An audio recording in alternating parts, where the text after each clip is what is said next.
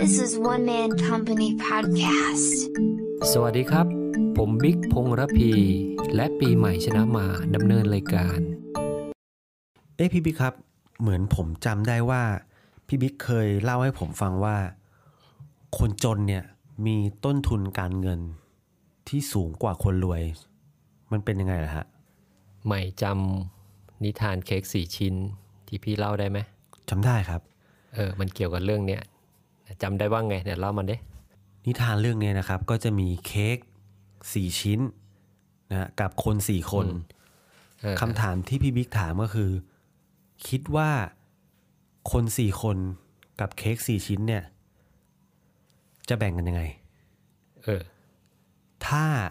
เป็นความคิดที่แบบโลกสวยเนี่ย ก็คือคนสี่คนได้กินเค้กคนละชิ้นถูกไหมฮะอืม แต่ทีนี้เนี่ยในความเป็นจริงเนี่ยก็คือคนหนึ่งคนเนี่ยได้กินเค้กสามชิ้นอืมฮึคนคนนั้นอาจจะเป็นคนที่เก่งที่สุด ดีที่สุดหรือมีอำนาจมากที่สุดทีนี้ก็เหลือเค้กหนึ่งชิ้นกับคนสามคนอืมคำถามก็คือเค้กชิ้นเนี้ยหรือที่เหลือชิ้นเดียวเนี่ย ใครจะได้ไปอืมก็คือหนึ่งในสามคนเนี่ยก็คือได้ไป ทีนี้ก็เหลือสองคนที่ไม่ได้กินเค้กก็คือออดนั่นเอง ถูกไหมฮะ ถูกถูกถูกฟังแล้วโหดร้ายไหมเออโหดร้ายความมากยุติธรรม ความยุติธรรมอยู่ตรงไหนอะไรอย่างเงี้ยครับ แต่ว่ามันมีแนวโน้มที่จะเกิดสภาวะแบบนี้จริง ๆ ในโลกแห่งความเป็นจริงนะครับเออใหม่รู้ไหมว่าแบงค์ชาติเนี่ยฮะน่าจะทุกปีนะเขาจะครับทำรายงานอยู่เรื่องหนึ่งครับก็คือ บัญชีเงินฝากของคนทั้งประเทศ เออ แล้วก็เอามาเผยแพร่ มันมีตัวเลขที่น่าสนใจนะ ครับ เขาบอกว่าเงินฝากประมาณห้าหมื่นน่ะในบัญชีนะ ครับ ใหม่คิดว่าเยอะไหม ไม่เยอะนะ อืม ใหม่รู้ไหมว่าคนไทยเนี่ย มีเงินอยู่ในบัญชีเนี่ย ไม่ถึงห้าหมื่นเนี่ยจำนวน 86%ของบัญชีทั้งหมด 86เปอร์เซ็นต์ มีเงินไม่ถึงห้าหมื่นโอ้โห หนึ่งในนั้นมีชื่อผมด้วยนะครับพี่บิ๊กรู้ไหมทีนี้เขาก็ทำขั้นบันไดมาเรื่อยๆเนี่ยพี่จะสรุปรวครับบรวบยอดให้นะก็คืออาจจากห้าหมื่นไปแสนแสนไปห้าแสนห้าแสนไปล้าน เอาตัวเลขที่ล้านแล้วกันนะสะสมมาเรื่อยๆนะรู้ไหมว่าคนไทยเนี่ย มีเงินฝากเนี่ย ไม่ถึงล้านเนี่ยครับมีจำนวน 98เปอร์เซ็นต์โอ้โห 98เปอร์เซ็นต์อืมอีก 2 เปอร์เซ็นต์คือมีมากกว่านั้นห้าล้านสิบล้านห้าสิบล้านร้อยล้านมากกว่านั้นไป คนโดยส่วนใหญ่ของประเทศเนี่ย จะเรียกว่าอะไรดี รากหญ้าดีไหม ถ้าเรียกให้ถึงใจเขามันเป็นตัวเลขที่น่าสนใจนะ โอเค อันเนี้ยเป็นเงินสดอย่างเดียวเขาอาจจะมีสินทรัพย์อื่น แต่ครับสินทรัพย์อื่นก็ไม่รู้ว่าเป็นหนี้หรือเปล่านะครับ เออ อันเนี้ยตัวเลขเนี้ยพี่เอาให้มาเทียบกับเค้กสี่ชิ้นที่พี่เล่าอืมมันโหดร้ายกว่าเค้กสี่ชิ้นอีกนะฮะเออ คนเพียงหยิบมือเดียว นิทานเรื่องนี้บอกกินเค้กไปสามชิ้นใช่ไหมใช่ อันนี้ฟาดไปเก้าสิบแปด ทีนี้เนื้อหาถัดไปที่พี่อยากจะเล่าอะนะก่อนที่จะมาตอบคำถามว่าทำไมคนจนมีต้นทุนสูงกว่าคนรวยนะครับ วันก่อนพี่ไปฟังเอ่อบริษัท Line BK นะ CEO เขามาให้สัมภาษณ์ คือเป็นบริษัทร่วมทุนระหว่างกสิกรนะครับกับ Line เขาบอกว่าทิศทางของโลกยุคหน้าเนี่ยของแบงค์เนี่ยฮะมันกำลังเดินทางไปสู่ สิ่งที่เรียกว่า social banking เอออคือตอนนี้เราใช้โมบายแบงกิ้งนะครับเป็นยุคใหม่แล้วใช่ไหม มันกำลังเดินทางไปสู่อีกจุดหนึ่ง เขาบอกว่าคือคนเขาไม่ได้อยากไปแบงก์หรอกนะ จริง ๆ แล้วอะแต่เขาต้องไปแบงก์ไงไปทำธุรกรรม โน่นนี่นั่นไปนั่งรออะไรก็ว่ากันไปครับ ถ้ามันสามารถทำได้ด้วยตัวเองง่าย ๆ อะไรเงี้ยฮะเขาก็จะรู้สึกดี อย่างเช่น mobile banking ที่เราคุ้นเคยถูกปะ ใช่ครับ แต่อย่างไรมันก็มีอารมณ์ของแบงก์อยู่ดี mobile banking เขาบอกว่ามันจะดีมากเลย ถ้าความเป็นแบงก์เนี่ย มันแทรกเข้าไปอยู่ในสิ่งที่คนกลุ่มใหญ่อยู่ นั่นก็คือโซเชียลเออเขาก็เลยคิดว่าทิศทางจะไปทางนั้น คือขณะที่คุณเล่นโซเชียลอยู่เนี่ย คุณสามารถทำธุรกรรมทางการเงินได้แบบง่ายๆ เอายกอย่างไทยใหญ่ที่สุดก็คือ Line ถูกไหมครับ Facebook เนี่ยสองตัวเนี่ยผมว่ามันครอบคลุมเกือบหมดแหละเออทีนี้สิ่งที่ Line BK เขาพูดออกมา มันมีข้อมูลอยู่บางประเด็นที่พี่คิดว่ามันมันน่าสนใจนะ คือเขาบอกว่าเขามีการทดลองทำแคมเปญตัวหนึ่งขึ้นมา เป็นเงินกู้นะครับ A กับ B A ก็คือคล้าย ๆ ปกติ ทำเงินกู้มีดอกเบี้ย แล้วก็ผ่อนชำระได้ เข้าใจง่ายคือแบบที่เขาเห็นทั่วไป อีกอันหนึ่งก็คือดอกเบี้ยศูนย์เปอร์เซ็นต์เออแล้วให้ลูกค้าเลือก ซึ่งเขาทำขึ้นมาเนี่ยเขาก็รู้อยู่แล้วว่าลูกค้าต้องเลือกอะไรอ้าวสมมุติเป็นใหม่เนี่ย ใหม่จะเลือกอะไร ผมก็ต้องเลือกผ่อนศูนย์เปอร์เซ็นต์เนี่ยฮะเออ ใครๆก็คิดอย่างนั้นถูกไหมครับเขาก็ทำเหมือนกับเป็นแคมเปญ ให้รู้ว่ามันมีตัวเปรียบเทียบเฉยๆ แต่ปรากฏว่าข้อมูลที่เขาได้รับ คนจำนวนเกินครึ่งไปเลือกแบบแรก ซึ่งเขาบอกเขางงมากเลย มันจะเลือกแบบแรกทำไม ผมก็เขาก็เลยโทรไปคุยกับลูกค้าว่าเฮ้ยมันเกิดอะไรขึ้นทำไมคุณไปเลือกแบบแรกอะไรเงี้ยครับเขาได้ข้อสรุปมาอันหนึ่งซึ่งน่าตกใจมากเลยนะคือกลุ่มคนที่เป็นลากญาติเขาบอกว่ากลุ่มเนี้ยเขาไม่รู้จักว่าดอกเบี้ยคืออะไรจะ แปลกว่าแปลกมาก คือเขารู้ว่าต้องจ่ายเงินอะไรสักอย่างหนึ่งแต่เขาไม่รู้ว่ามันสูตรมันคำนวณยังไง มันเป็นกี่เปอร์เซ็นต์มันมันซับซ้อนเกินที่เขาจะเข้าใจ เขาคิดว่าดอกเบี้ยเป็นของสมนาหรือเปล่าครับเขาก็เลยเลือกดอกเบี้ย ไม่รู้ อันนี้คือน่าแปลกใจมากที่ที่เขาได้ข้อมูลมาอย่างนี้นะครับ ทีนี้เขาให้ข้อมูลอีกเรื่องหนึ่งที่ที่น่าสนใจนะเขาบอกว่าแบงก์แต่ดั้งเดิมเนี่ยตั้งมา เป็นร้อยปีเนี่ยวิธีการปล่อยเงินกู้ก็คือหลักง่ายๆ ดูว่าผู้กู้เนี่ยมีความสามารถในการชำระหนี้หรือเปล่าเนี่ยหลักเลยครับอะถามว่าดูยังไง เขาอาจจะขอดูเอ้ยขอดูสเตทเมนต์เงินเดือนหน่อยได้ไหมเออใบรับรองเงินเดือน เพื่อจะได้ประเมินว่าคุณมีเงินเท่าไหร่ใช้จ่ายไง สามารถชำระหนี้ได้หรือเปล่าครับอะอันนี้คือแบบที่หนึ่ง แบบที่สองอะอะถ้าไม่มีก็ขอหลักประกันแล้วกัน มีบ้านไหม มีที่ดินหรือเปล่าอะอย่างเงี้ยขอกูได้แต่สิ่งที่เขาเจอข้อมูลก็คือครับ คนส่วนใหญ่ที่เป็นรากหญ้าเนี่ยเขาไม่ได้มี statement เงินเดือนนะ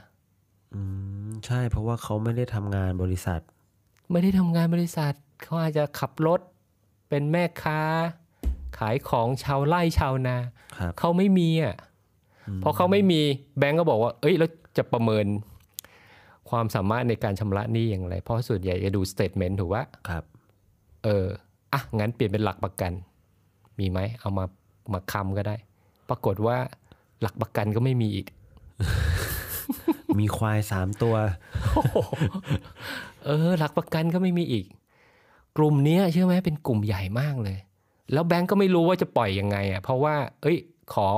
หนึ่งก็ไม่ได้ ขอสองก็ไม่มีครับมันก็เลยเกิดภาวะสูญญากาศตรงเนี้ยมาอย่างยาวนาน แต่ว่าคนเป็นลักย่ากลุ่มเนี้ยเขาก็ต้องใช้เงินไงเออแล้วเขาจะทำยังไง สิ่งที่เขาต้องไปทำก็คือ ในเมื่อแบงค์ในระบบให้ไม่ได้ครับเขาก็ต้องไปหาแบงค์ไม่ใช่แบงค์สิ ไปหาเงินนอกระบบเพราะว่านอกระบบเขาไม่ได้ถามไง มีสเตทเมนต์หรือเปล่า เขาแค่ถามว่าบ้านอยู่ไหน มีพี่น้องกี่คน ลูกเรียนโรงเรียนอะไร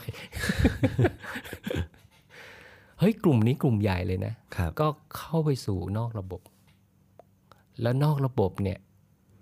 คิดดอกยังไงรู้ไหม เออ ใหม่มีประสบการณ์เรื่องนี้ไหม คือตัวผมเนี่ยไม่เคยกู้เงินนอกระบบนะครับ ก็ก็ไม่รู้แต่ว่ามีคนรู้จักครับ ก็ที่เคยทำถามเขาอะครับก็เขาก็กู้นอกระบบมาโดยตลอดนะครับ ก็คือผมจะถามว่าคืนยังไงอะไรยังไงเงี้ยครับเขาก็บอกว่าคืนเป็นรายวัน เจ้านี้สองร้อยเจ้านี้สามร้อยเจ้านั้นคือรวมกันเนี่ย วันหนึ่งอะคือแม็กซ์สุดเนี่ยสองพันวันละสองพันเก็บเป็นรายวัน ใช่ครับก็คือหลาย ๆ เจ้ารวมกันเนี่ยสองพันบาท แล้วผมถามบอกว่า เอ้ยพี่แล้วพี่ มีรายได้เท่าไหร่อะรายรับต่อวันเท่าไหร่อะไรเงี้ยเขาก็บอกว่าประมาณแปดเก้าร้อยผมถามอ้าวแล้วที่เหลือทำไงอะก็หยิบยืมพี่น้องบ้าง หยิบยืมญาติบ้างอะไรเงี้ยครับ แล้วก็ผ่อนไปนี่แหละครับ นี่คือวิถีของเขา คือเขาคำนวณดอกเบี้ยไม่เป็นเปอร์เซ็นต์ไงเขาคำนวณเป็นจำนวนเงินไงจ่ายใช่สองครัร้อยบสามร้อยพี่ได้ยินมาว่าบางที่ก่อนที่จะจ่ายดอกเนี่ย ใช่ เขาหักเลยอะไม่รู้เขาเรียกว่าอะไร คือเท่าที่ผมฟังมานะครับ เขาจะเรียกว่า คือผมไม่รู้ว่าในแต่ละพื้นที่นี่เรียกเหมือนกันหรือเปล่า แต่ในของผมเนี่ยที่ผมได้ถามเนี่ยเขาจะเรียกว่าค่าสมุด ผมก็งงค่าให้สมันมุมีดค่าสมุดอะไรวะ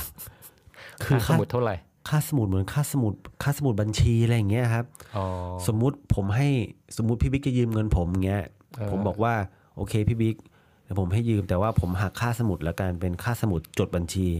อืม อาจจะพันหนึ่งหรืออะไรประมาณเนี้ยโอ้โหเท่าแต่ผมจำไม่ได้นะ แต่มันมีหัสกมุดอะแพงมาก ใช่ก็คือ ก็คือถ้าพี่บิ๊กยืมผมพี่บิ๊กจะไม่ได้เงินเต็มจำนวนที่พี่บิ๊กยืมอะ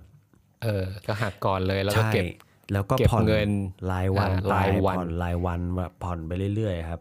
ใหม่ลองเอาตัวเลขเงินที่ต้องจ่ายรายวันครัที่บเรียกว่าผ่อนเนี่ยครับแล้วมาหารกับเงินต้นเนี่ยคิดฮะเป็นกี่เปอร์เซ็นต์ ตอนนั้นน่ะ ผมเคยจำได้นะ ผมเคยถามเขาว่า พี่ผ่อนยังไงอะไรยังไงอะไรเงี้ย คือถามเขาจนเขาบอกว่า เอ้ยน้องใหม่จะจะเอาเหรอจะยืมเปล่าเดี๋ยวพี่ค้ำให้นะนี่ถึงขั้นนี้เลยนะเออผมก็จำไม่ได้แต่ว่าคือตอนนั้นที่ผมคำนวณเนี่ยน่าจะประมาณสักเกือบ 200%นะครับ หรือ 200%นิดๆนะครับ ถ้าคิดต่อวันเหรอเอ่อต่อใช่เลยถ้าผ่อนถ้าผ่อนเป็นรายวันเนี่ย เราคิดดอกเบี้ยเป็นรายปีตามที่แบงค์คิดนะครับเออก็คือต่อปีเนี่ย เท่ากับว่าพี่คนเนี้ยเขาจะเสียดอกเบี้ยประมาณ 200%นะครับ โอ้โหสองร้อยเปอร์เซ็นต์ใช่ใหม่ มีธุรกิจอะไรบ้างที่กำไรสองร้อยเปอร์เซ็นต์แชร์แม่มณีครับ แช่แม่มันนี่ไม่มีนะพี่บิ๊กเพราะว่าเฮ้ยอย่างที่เราเออเราคุยกันบ่อย ๆ เนี่ย คือธุรกิจไหนนะครับกำไรเนี่ยสิบห้าถึงยี่สิบเปอร์เซ็นเนี่ย ก็ถือว่าเก่งมากแล้วนะอืมอันนี้สองร้อยเปอร์เซ็นต์นะผมแบบเออ คิดไม่ออกเลยว่ามันจะเอาเงินจากไหนครับกลับมาสู่คำถามแรกที่ใหม่ถามพี่ครับ คือเรามาดูต้นทุนทางการเงินก่อนเลยนะ สูตรมาตรฐานที่เขาคิดกัน เพื่อจะได้มาประเมินได้คือเขาคิดอัตราดอกเบี้ย เป็นเลทปีนะครับกี่เปอร์เซ็นต์ต่อปีถูกว่าครับ ลากย่าเงินก็เขาไม่ค่อยมีอยู่แล้ว ไปเจอเงินกู้นอกระบบเนี่ย เมื่อกี้ใหม่บอกตัวเลขมา 200%ต่อปี ใช่ ถามว่าสมมุติคนอาจจะกู้ไปอ่าทำการค้าขายข้าวแกงทำนู่นทำนี่เนี่ยกำไรก็น้อยอยู่แล้ว คุณมาเจอต้นทุนทางการเงินที่แบบเวอร์วังอลังการขนาดนี้ แล้วมันจะอยู่ได้ได้ยังไง อันนี้คือลากย่านะ ต้นทุนทางการเงินเห็นไหมครับใช่ ทีนี้มาดูชนชั้นกลางก่อนละกัน ชนชั้นกลาง ชนชั้นกลางส่วนใหญ่เงินเนี่ยมาจากตัวหนึ่งที่แบบง่ายหน่อยนะไม่รู้ว่าง่ายหรือเปล่าแต่พี่ว่าพี่ว่าง่ายนะก็คือบัตรเครดิตอืมเออบัตรเครดิตทั้งซื้อของนะครับ ทั้งรูดวงเงินครับ บางคนมีศักยภาพทำบัตรเครดิตหลายใบไม่รู้ไหมว่าหมุนเงินหมุนกันยังไง หลายคนเป็นอย่างนี้ เอาบัตรหนึ่งไปโปะอีกบัตรหนึ่งแบบนี้ป่ะครับ เออ วนไปเรื่อยๆวนไปเรื่อยๆ แต่ว่าทันทีที่ผิดนัดชำระหนี้เนี่ยมันก็ที่มีจุดสิ้นสุดใช่ไหมครับโดนปรับดอกเบี้ยเท่าไหร่รู้ไหมเท่าไหร่ครับ อย่างน้อยที่สุดก็18เปอร์เซ็นต์อ๋อยังไม่ได้นับค่าชาร์จ แบบโน่นนี่นั่นนะครับ18เปอร์เซ็นต์แล้วก็ลันไปเรื่อยๆ ทบจำนวนที่เข้ามาครับ นี่ชนชั้นกลาง ลากย่า200อันนี้18ฮะอะตีรวมๆเหมาๆกลมๆยี่สิบแล้วกัน ทีนี้มาดูคนรวย คนรวยเนี่ยสมมุติทำบัตรเครดิตชั้นดีเนี่ยใหม่ก็รู้อยู่ว่าสิทธิพิเศษ สิทธิประโยชน์เพียบนั่งตรงนั้นฟรีเข้าตรงนี้ฟรี ใช้ตรงนั้นแบบฟรี ซึ่งคนรวยชอบอยู่แล้วไงคือในแบงค์ใช้เนี่ยของพี่บิ๊กฟรีมันมีพื้นที่พื้นที่หนึ่งอะสำหรับคนที่รวยอะเพื่อเข้าไปทำธุรกรรมการเงิน คือแบ่งแยกเลยนะ คนธรรมดาอย่างปะอย่างผมเข้าไปเงี้ยผมก็ไปใช้ในพื้นที่ ทั่วไปที่เขาเปิดให้ใช้บริการ แต่คนรวยเนี่ยคือได้เข้าไปในห้องแบบเหมือน VIP เลยครับ เสร็จแล้วก็มองต่อนะ อันนี้คือเป็นบุคคลใช่ไหมครับทีนี้ถ้าเกิดเป็นบริษัท บริษัทเวลาต้องการเงิน เขาก็ออกหุ้นกู้ออกมา ใหม่ถ้าตามข่าวธุรกิจบ่อยๆบริษัทใหญ่ ๆ ที่ออกหุ้นกู้ออกมาครับเคยอ่านเจอไหมว่าดอกเบี้ยของหุ้นกู้เขาเท่าไหร่ เคยสังเกตไหมสองถึงสามเปอร์เซ็นต์นะ เออสองสามเปอร์เซ็นต์ชนชั้นกลางสิบแปดถึงยี่สิบเปอร์เซ็นต์ลากย่าเท่าไหร่นะสองร้อยสองร้อยเปอร์เซ็นต์ขึ้นไป เฮ้ยเขารวยอยู่แล้วเขามีเงินอยู่แล้ว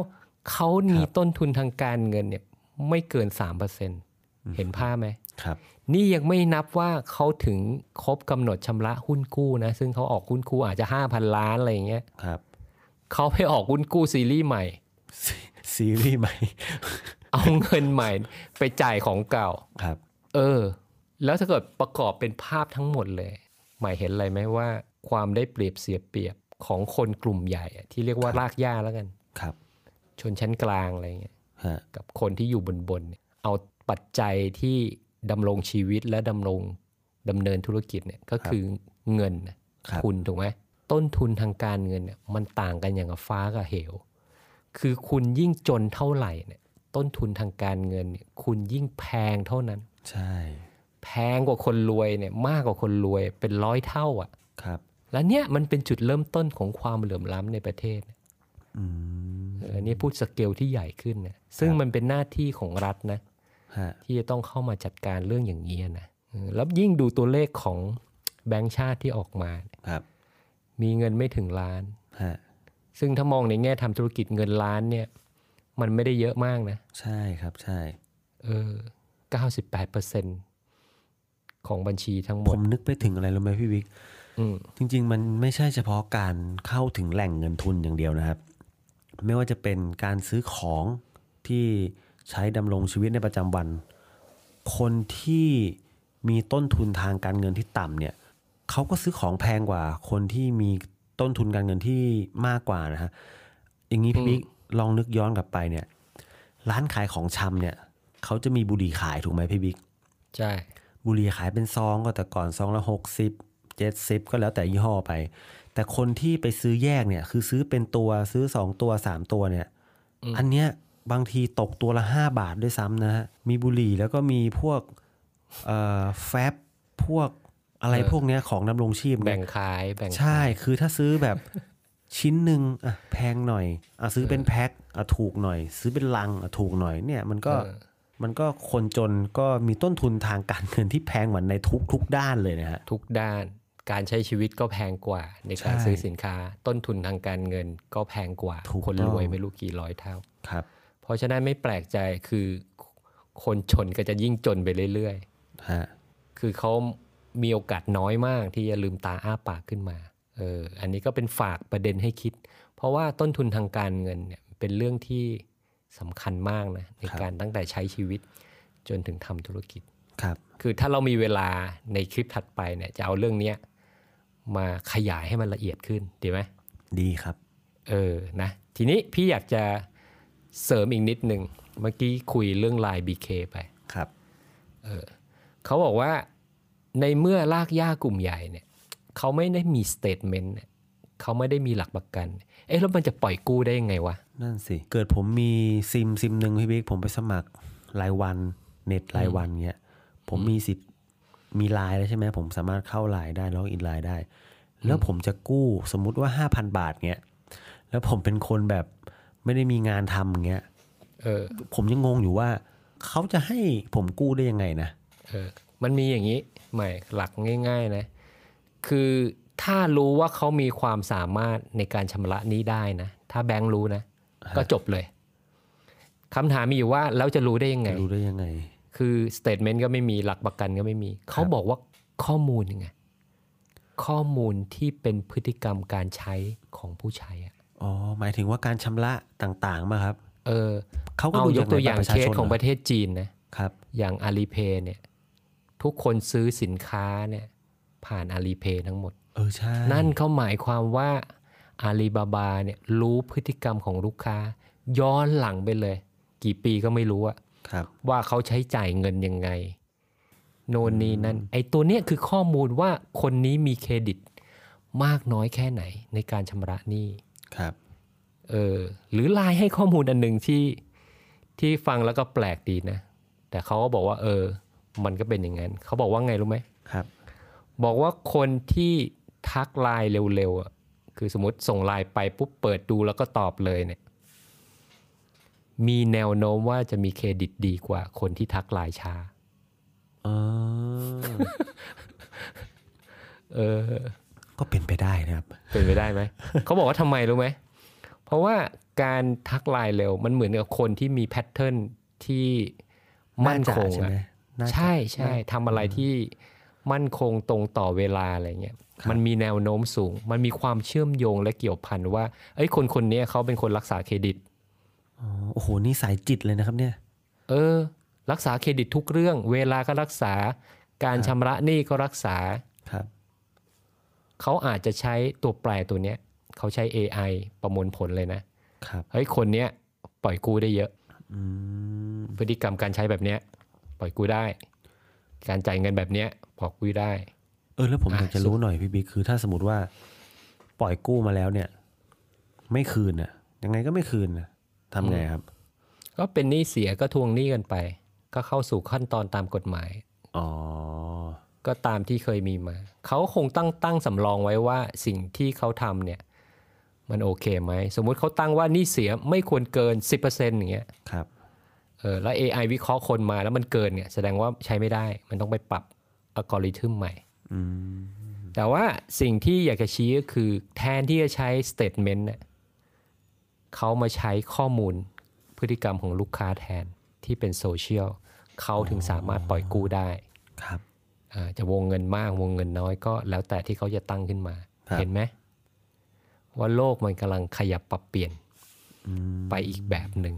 เอออันนี้คือของแบงค์นะครับ เห็นไหมเขาต้องปรับตัวค่อนข้างมากเลยนะ ก็เป็นอะไรที่พี่คิดว่ามันน่าสนใจสำหรับวันนี้นะครับก็มีข้อคิดที่ได้ข้อมูลมา แล้วก็เรามาเล่ากันให้ทุกคนได้รับรู้แล้วก็ถือว่าเป็นการปันประสบการณ์นะครับ อย่าลืมนะครับมาร่วมบินเดี่ยวฝ่าพายุดิสลอฟในวันที่โลกไม่เหมือนเดิม พบกันคลิปหน้าครับ สวัสดีครับ สวัสดีครับ oneman.company. Thank you for listening.